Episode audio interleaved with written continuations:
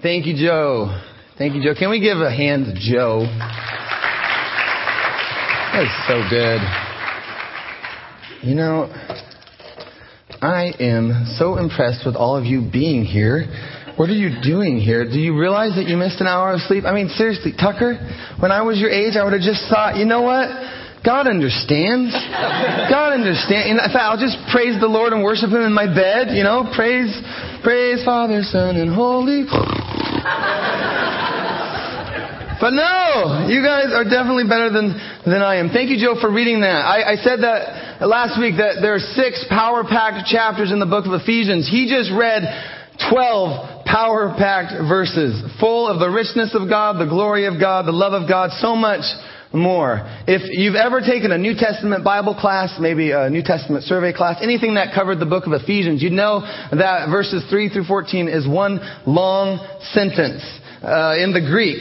Both my parents are English majors, so every paper I ever turned in high school, most of the papers I turned in college had to be proofread by either my mom or my dad. As a run-on sentence this long, it would have never gotten Mama Birch's seal of approval. I can just see her saying, I don't care who you are, the Apostle Paul or Jesus himself, this is unacceptable. But for me, as I read this section, I hear and I feel Paul's excitement. I feel his joy, his wonder at who God is, who his Father is, and what he has done for us. Paul, full of joy, shares from the depths of his soul a song of praise and amazement at what we as Christians, as God's chosen people, have been blessed with now that we are found in Christ. Let me read it again with this in mind. It is a song of praise. Praise be to the God and Father of our Lord Jesus Christ, who has blessed us in the heavenly realms with every spiritual blessing in Christ. For he chose us in him before the creation of the world to be holy and blameless in his sight. In love he predestined us for adoption to sonship through Jesus Christ in accordance with his pleasure and will, to the praise of his glorious grace, which he freely has given us in the one he lives. In him we have redemption through the blood, forgiveness of sins, in accordance with the riches of God's grace that he is lavished on us. With all wisdom and understanding, he's made known to us the mystery of his will according to his good pleasure, which he purposed in Christ to be put into effect when the times reach their fulfillment, to bring unity to all things in heaven and on earth under Christ. Amen. In him we were also chosen, having been predestined according to the plan of him who works out everything in conformity with the purpose of his will, in order that we who were the first to put our hope in Christ might be for the praise of his glory. And you also were included in Christ when you heard the message of truth, the gospel of your salvation. When you believed, you were marked in him with a seal, the promised Holy Spirit, who is this deposit guaranteeing our inheritance until the redemption of those who are God's possession, to the praise of his glory. It is a hymn of praise. I love what you said, Joe, about blessings. We get so caught up with blessings, but it's spiritual blessings, blessings that can only come from Father God. Again, there's so much in this passage. There's enough meat on this rack of ribs to be eating for a long time. We could write endless books. In fact, endless books have been written on this passage. We won't be able to cover it all today, but this book of Ephesians, don't you just get it that in the book of Ephesians, you jump into the deep end right away? Do you see that? There's no tiptoeing into the shadow waters. Or shallow waters? No, this is a full-fledged cannonball deep into the grace of God. Would you pray with me? Lord Jesus, I am excited today. I am so excited that you have given us your word, that we are not helpless. We do not have to wander this world alone, wondering how to do this thing you call life. You have given us instructions. You have given us your manual, and you've revealed to us your truth, that we are hid in Christ. That in Christ, Lord, we are perfect. In Christ, we are free. In Christ, we have eternal life. I thank you so much, Lord. In your name we pray. Amen. So verses 3 and 4, praise be to the God and Father of our Lord Jesus Christ, who has blessed us in the heavenly realms with every spiritual blessing in Christ. For he chose us in him before the creation of the world to be holy and blameless in his sight. Right away, we see this truth that is so vitally important for us to understand. It's this truth that God chose us. God chose us. We often think of us choosing God, don't we? We feel like we decided to choose Jesus. We were in the supermarket of religion, perusing the aisles, and we decided to take Jesus off the shelf because he was the right price, free, and he came with the right features, right? Joy, peace, goodness, eternal life, those kind of things. So we said, hey, I like this. We'll pick him. So we picked Jesus. And yes, we did have to put our faith in Jesus. But Paul tells us in this passage that God chose us. This should fill us with amazement. Me choosing God with all the junk in my life, all the missteps, all the evil things I have done, any man in his right mind with a past like mine would choose God. But no, the wonder and the awe of it all comes with the fact that the God of the universe, of heaven and of earth, of all living things, this God chose me. And Paul talks about the benefits of God's choice. The benefits. God chose to bless us, as Joe said, with blessings, spiritual blessings, blessed with the things of heaven. Now, if I turn on Christian TV or turn on Christian radio, this verse is really popular. You're going to hear this verse a lot. It usually involves a preacher telling you how God wants you to be rich and God wants you to have lots of money. This is kind of what it goes like. Well, try my best. Oh, I can feel it tonight. There's an Ephesians 1:3 tenfold blessing out there tonight for the first 100 people to give $100. You can test the Lord in this area. He will bless you tenfold, for he is the owner of a cattle on 1,000 hills. For you have found favor in the sight of the Lord for your faithfulness to him.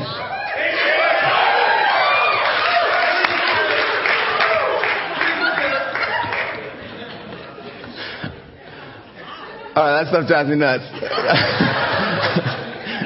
It does, and I'll tell you why. Hopefully I'll never do that again. Because, you know, it manipulates people into giving. And I don't think that's God's heart. Giving comes from a cheerful giver. It does, right? From a thankfulness and a gratitude. It doesn't come from manipulation. And number two, it perverts the truth that in reality, God really does bless us. And oftentimes it involves money. My family has always been taken care of by the Lord. As we give, as we've taken huge steps of faith in our giving, more and more, God has proved himself to be faithful. He has blessed us, richly blessed us. And his provision is part of the glorious truth that we serve a risen Lord who supplies all of my needs. We are a blessed people. Would you agree with that? But you know, just sometimes our greed, our fleshly desires makes the idea of blessings all about money. When we talk about being blessed by God, we go straight to money, right? I'm blessed. Oh, you must be rich.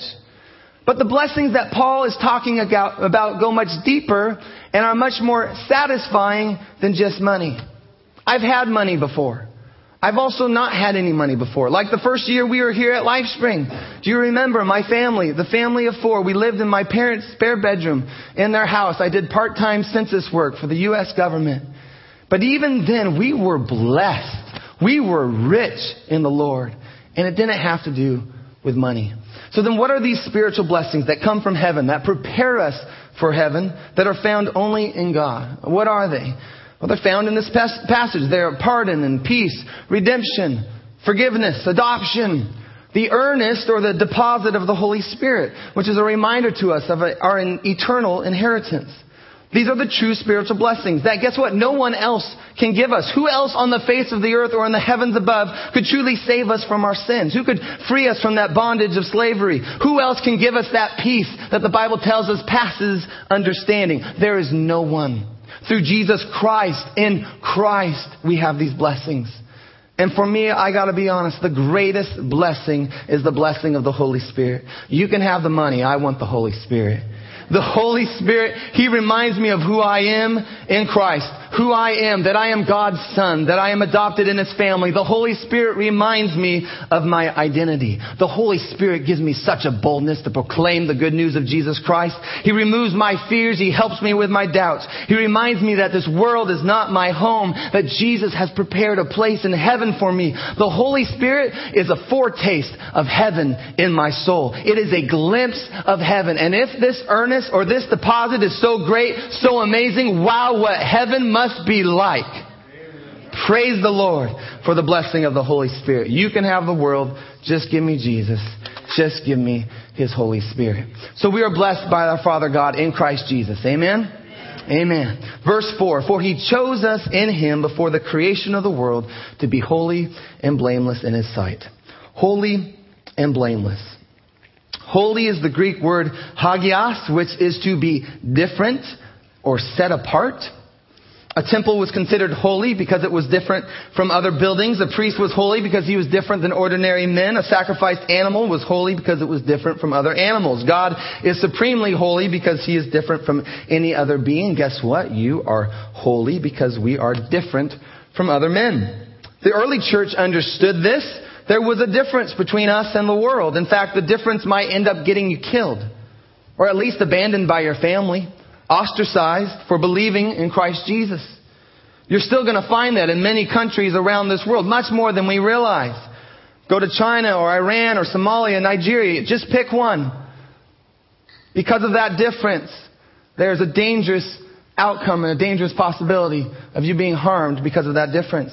See, as believers, we are holy. We are set apart. And the reality, it's not because of anything we have done, right? It's by the wonderful blood of Jesus Christ. His sacrifice has made us holy. But as American Christians, based solely on outward appearance, you would think that there was nothing different about us compared to the world. We use the same vulgar language. We commit the same sins, watch the same inappropriate movies. We look a lot like everybody else. I don't want to confuse you. You might be doing the exact same things as those in the world, but you are completely different. You are on the other side of grace. You might look the same, but you are completely and radically different than those who have yet to be born again. But for those of you who have been born again, who are now living as a new creation, like Randy talked about, let's start looking and sounding like we actually believe that we are holy, set apart, different, strangers, visiting this earth until we go home to be with Jesus. Let's be different. Let's be different. Now, people can take this to a pretty unhealthy extreme where we just kind of become weird. We join a commune. We start making our own clothes. We name all our kids Obadiah and Jethro. We eat food only found in the book of Leviticus. That's just weird. That's awkward.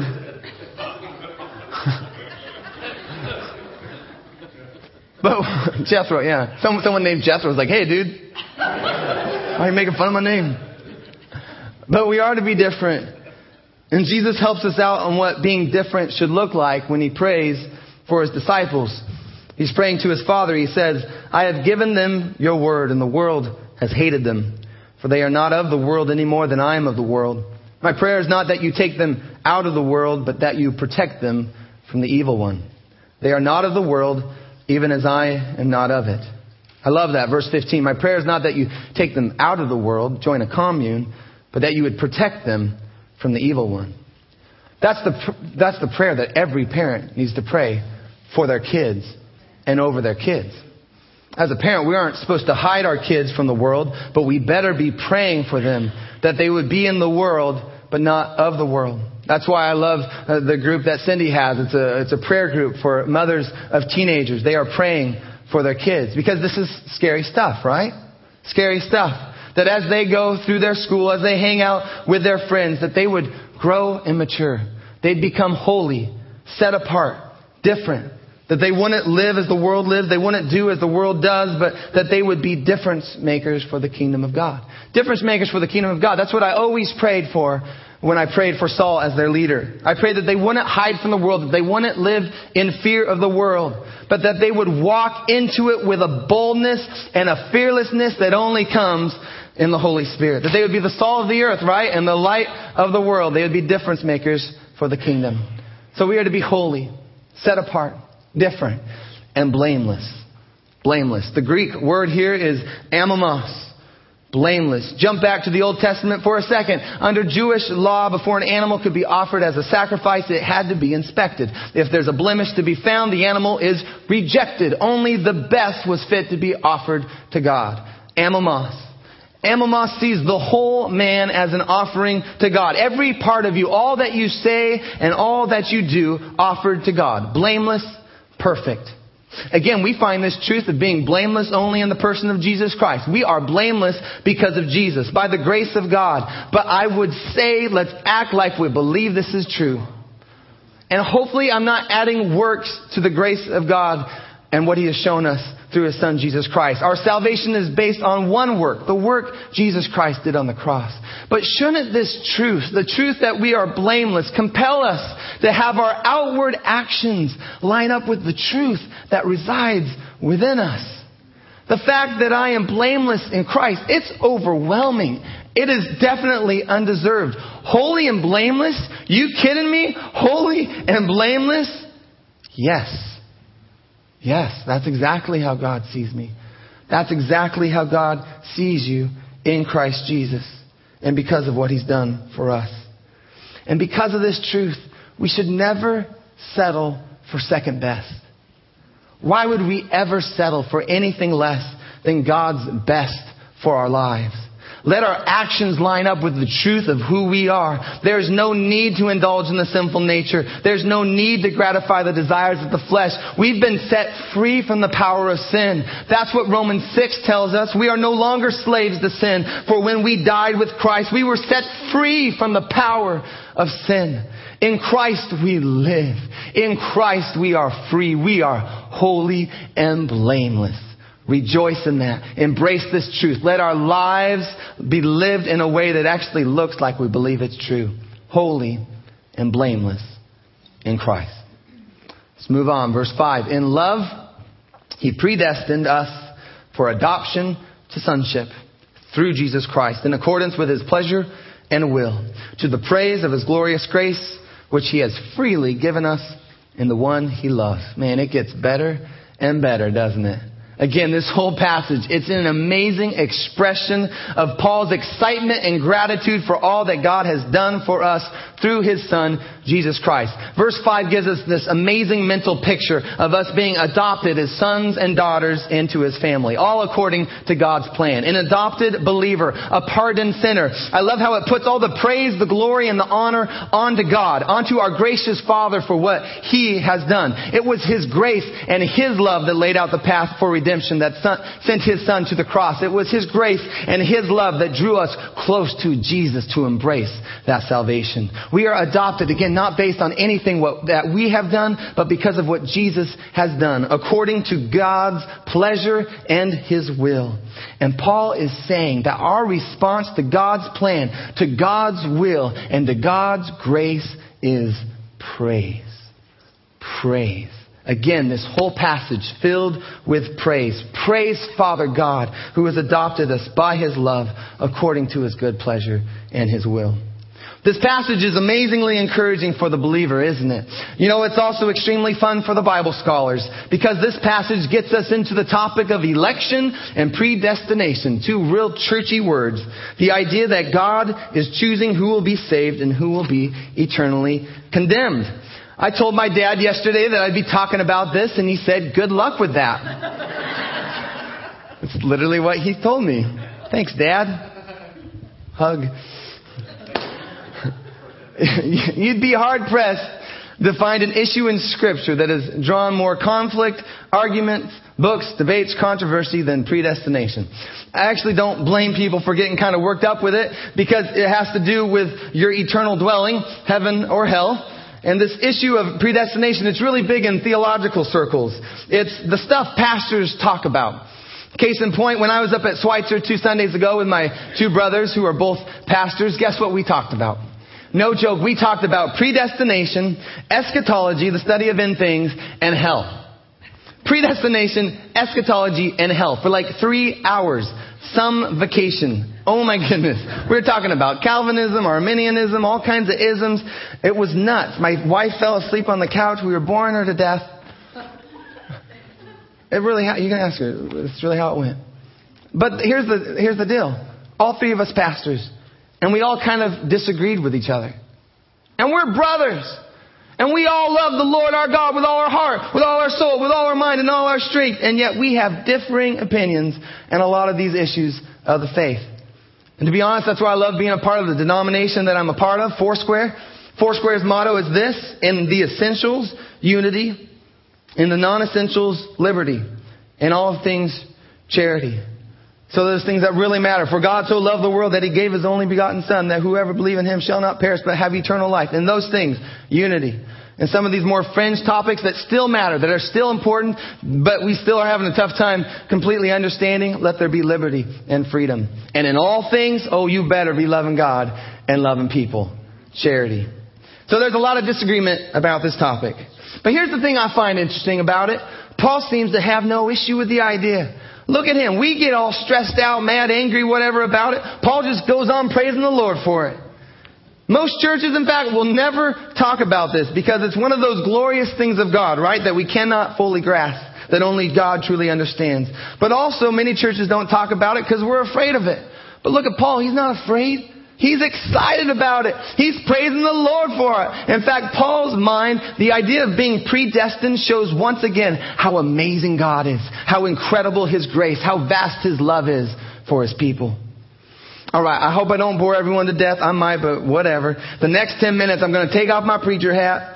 I'm going to put on my teacher hat, and we're going to try to explain the subject just a little bit. Even in this room, I get it. We have differing ideas on this topic. That's okay. I'm not afraid of that. I'm actually really excited about this. If we come at it with the right mindset, this idea of election can be very encouraging for us today. Okay, election. It's people being chosen by God into His family. You've heard it. Maybe God's chosen people. We sing worship songs, right, about that. We preach about that, that we are God's chosen people. Some Christians, following the teachings of John Calvin, would believe in an unconditional election. Unconditional election, meaning you are chosen completely apart from any repentance, any faith on the part of us. So those who are elected certainly will be saved, regardless of your response to the gospel, regardless of how you live. On the other hand, those who are chosen to be lost will perish eternally, regardless of their efforts to come to Jesus, come to God through faith in Christ. Unconditional election. It goes along with this idea of limited atonement. Have you ever heard of limited atonement? Which says Jesus didn't die for all mankind, but only for those whom He chose.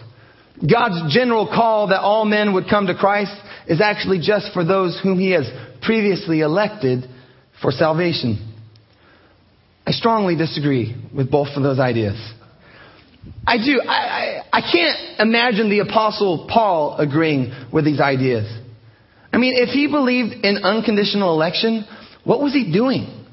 Why did he go from city to city, risking getting beat up, getting flogged, imprisoned, risking his life to share the good news, to bring people to Christ? He would have just stayed home, right? He would have continued to make tents, stayed out of danger, let predestination take its course.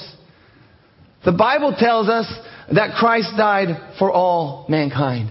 He says, "Come to me, all you who are weary and burdened, and I will give you rest." He came to die so that no one would perish. So we don't believe in unconditional election or limited atonement. Well, then what do we believe?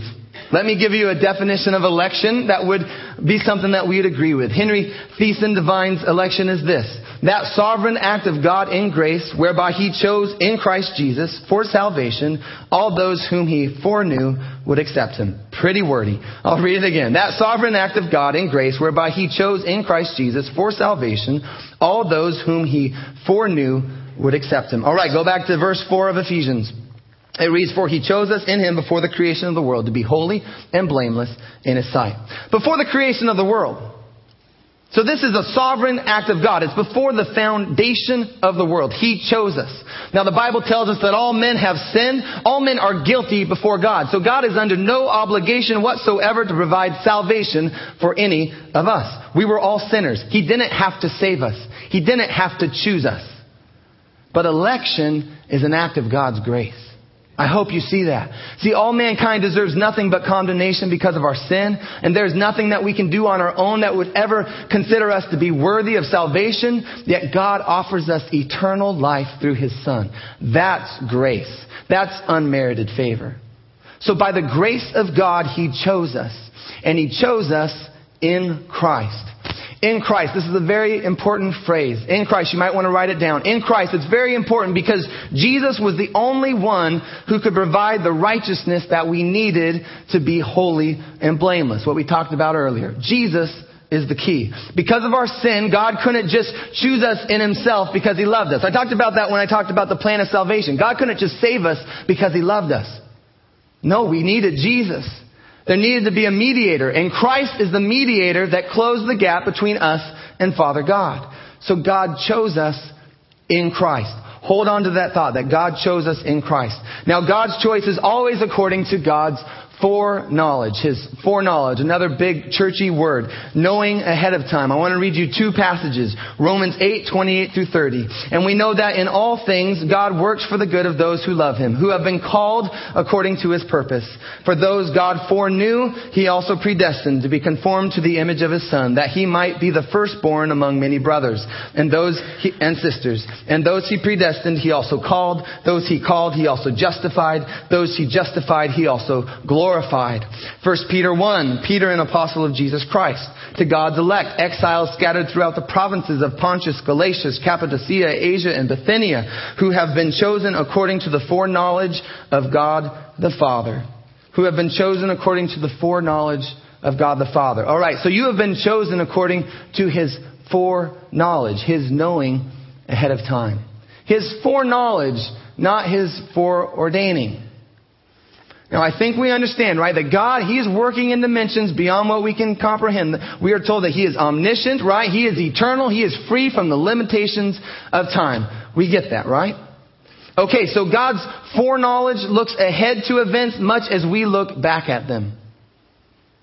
His foreknowledge looks ahead to events much like we look back at them. Again, this is amazing. This is beyond what we can comprehend. But this is the God that we serve. But his foreknowledge no more changes the nature of future events than afterknowledge can change a historical fact. So it's foreknowledge, not foreordaining. There's a difference between what God determines to bring to pass and he does determine certain things to bring to pass. And there's a difference between that and what he merely permits to happen. Again, listen to Henry Thiessen. This is a good one. Listen to what he says. He says, certainly only few who hold the view of unconditional election would teach that God is the efficient cause of sin. Practically all would agree that God merely permitted sin to enter the universe. And all would admit that he foresaw that it would enter before he created anything. If then God could foresee that sin would enter the universe without efficiently decreeing that it should enter, then he can also foresee how men will act without efficiently decreeing how they shall act. Foreknowledge. Foreknowledge. All right. Get back to Ephesians. We're going to go back to verse 4, verse 3, 4, and 5, talking about being chosen in Christ. Bring that back into play. In Christ. Since we are in Christ, God was not looking at us as we are in ourselves, but he was looking at us as we are in Christ. Those who are chosen are those who are in Christ. By God's foreknowledge, he already saw us as we are in Christ when he chose us. Those of us who are in Christ, we were sinners. We were sinners who now believe in the redeeming blood of Jesus Christ. So we as believers were foreseen by God in Christ when he chose us. How did we get there? How did we get to be in Christ? How? Through faith in Jesus Christ, right? We repent. We put our faith in Jesus Christ. So God didn't determine who should be there. He simply saw us there in Christ when he chose us. We were all sinners. We're all dead in our sins. That's what Ephesians 2 tells us. Dead in our sins. It's not non-election that leads us to an eternity separated from God. It's sin. I hope we get that, right? It's not because he didn't choose you. It's your sin and our failure to accept Jesus Christ. Every man is free to accept Christ as his personal Savior. Free will. Not only are we invited to do so, we are urged to do so. God loves the world. Christ made a way for all of us. Hebrews 2:9, listen to this. But we do see Jesus, who was made lower than the angels for a little while, now crowned with glory and honor because he suffered death, so that by the grace of God he might taste death for who? Everyone. Acts 17:30, in the past God overlooked such ignorance, but now he commands who? All people everywhere to repent. Christ made a way for all of us. But we must repent. We must put our faith in Jesus Christ so that we can be found in Christ. And when we are found in Christ, in Christ, in Christ, in Christ, we are chosen. And this whole subject, I just pray that our attitude, our mindset would be a lot more like Paul's attitude and mindset. One that's excited about it, that praises the Lord for it. To know that God knew me, that he had chosen me before the creation of the world. Wow, that is amazing. And for those of us that are Christians in this room, I kind of feel like we understand that we were chosen, right? I mean, just look at our life and the things that happened in your life to bring you into right relationship with God. You were chosen. God chose you. We get that as Christians. But we understand it on this side of salvation as believers of Jesus Christ. Okay, I read you Romans 8. Romans 8, great book, right? For those God foreknew, he also predestined to be conformed to the image of his Son. Romans, the book of Romans, it lays out the plan of salvation pretty much better than any other book. But this idea of predestination, it doesn't come until chapter 8 of the book. Chapter 8, which, by the way, at the end of chapter 8 is pretty powerful, right? It concludes with the truth that no one can separate us from the love of God that is found in Christ Jesus our Lord. My point is this. Predestination, it is a truth for believers. For believers to take comfort in, not for us condemning others who have yet to put their faith and trust in Jesus. That's ridiculous. It reminds me of a story. This is a good, I think it will help us a little bit. It's the story of a man. He's laboring up a hill. He is burdened down with his sin and his condemnation. He sees the door of salvation up ahead of him. And he looks up, and over it written was, "Whosoever will may come." He comes in, he rejoices as he enters. The burden of his sin is rolled away and lifted. Once inside that gateway of salvation, he looks up, and on the inside of the arch, he reads and discovers the words, "Chosen in him before the foundation of the world." See, the fact that we were chosen, it's an amazing truth, but it's one that we discover after we have found the peace for our sins, after we have placed our faith in the sacrifice of Jesus Christ. And then we can join Paul. We can praise God. We can rejoice that we are God's chosen people. And one last note on this whole idea of predestination and election. May you never, ever, ever, ever, ever use it as an excuse not to preach the gospel to the world. The Great Commission is the obligation of the church. Be like the Apostle Paul. Give your life preaching the word to the world. God doesn't want anyone to perish. He wants everyone to come to him. And we have a part to play in that. Amen? Amen. It's a crazy big subject. Crazy big subject. I mean, most pastors just skip over it, and maybe I will at other times. But, you know, this week, I got to be honest, it really gripped me. It gripped me. This idea that God chose me, that he knows me, that he's adopted me into his family. This is the word that the Holy Spirit spoke to me this week. Listen up. Dan, you are a chosen one of God. Start living like you believe it's true. Because I don't know about you, but often I think God made a mistake when he made me.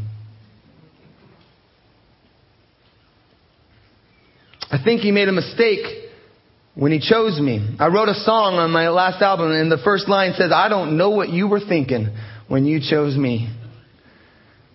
The room is filled right now. This room is filled with people that right now feel inadequate, feel like a failure, feel unworthy, feel like a mistake. Maybe because of your past or your upbringing, you feel like an accident. You feel unlovable, without value. A waste of God's time and energy. And most of those feelings and those labels that we have attached to ourselves are still about us thinking that we chose God. Because so many of us, when we decided to choose Jesus, we also said, "I'm never going to sin again, Lord. I'm going to be good. I'm going to try real hard. I'm going to make you proud, Daddy. I'm going to try. I'm going to show you that you're going to love me. I'm going to be your favorite. Just wait and see all the wonderful things that I'm going to do for you." And however long you've been a Christian, you've yet to live up to all those promises that you made to God. And so you come in here full of guilt, full of shame, condemned. You look at all these beautiful Christians in here, and you say, "If only they knew what a bum I am. If only they knew." And so, if there's anything that I'd want you to take from today, it's this. You did not choose him. He chose you. And he chose you out of his good pleasure and his will. I want to say that again. He chose you out of his good pleasure and his will. God, I want you to know this. You make God happy. You bring him pleasure. So many of you don't believe that. But you do. He's well pleased with you. It's not about you and all the things that you're doing. It's about God. It's about his love. It's about his grace. He loves you. I love what Pastor Randy says. He says that God has a picture of you on his refrigerator. Guess what that means? That means you are special to God. He delights in you. He sings over you. He rejoices over you. You know what? He doesn't remove your picture when you do something bad. It's stuck on there with super glue. He's wild about you. He chose you in Christ before the foundation of the world. And this is going to sound kind of harsh, but many of us need to stop wallowing around in our sin. Stop having a pity party because of how bad we feel about our sins. Christ didn't die for you so that you could walk this earth feeling like a failure, feeling like you're never good enough. Guess what? You were a failure. You weren't good enough, but Jesus took care of that. He settled that on the cross. You are holy and blameless, and it's not because of what you did or didn't do last night. Young person, listen, it's not because of what you did or didn't do last night. Young adult, listen up. You are holy and blameless, not because of what you did or didn't do last night. It's because of the blood of Jesus Christ.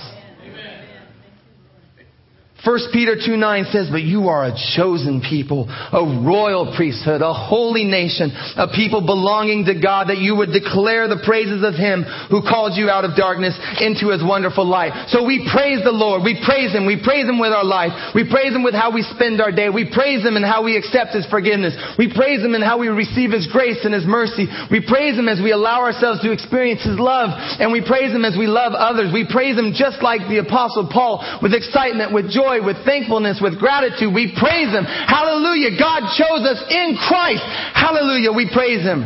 Can we praise the Lord? Hallelujah. Praise you, Lord. Hallelujah.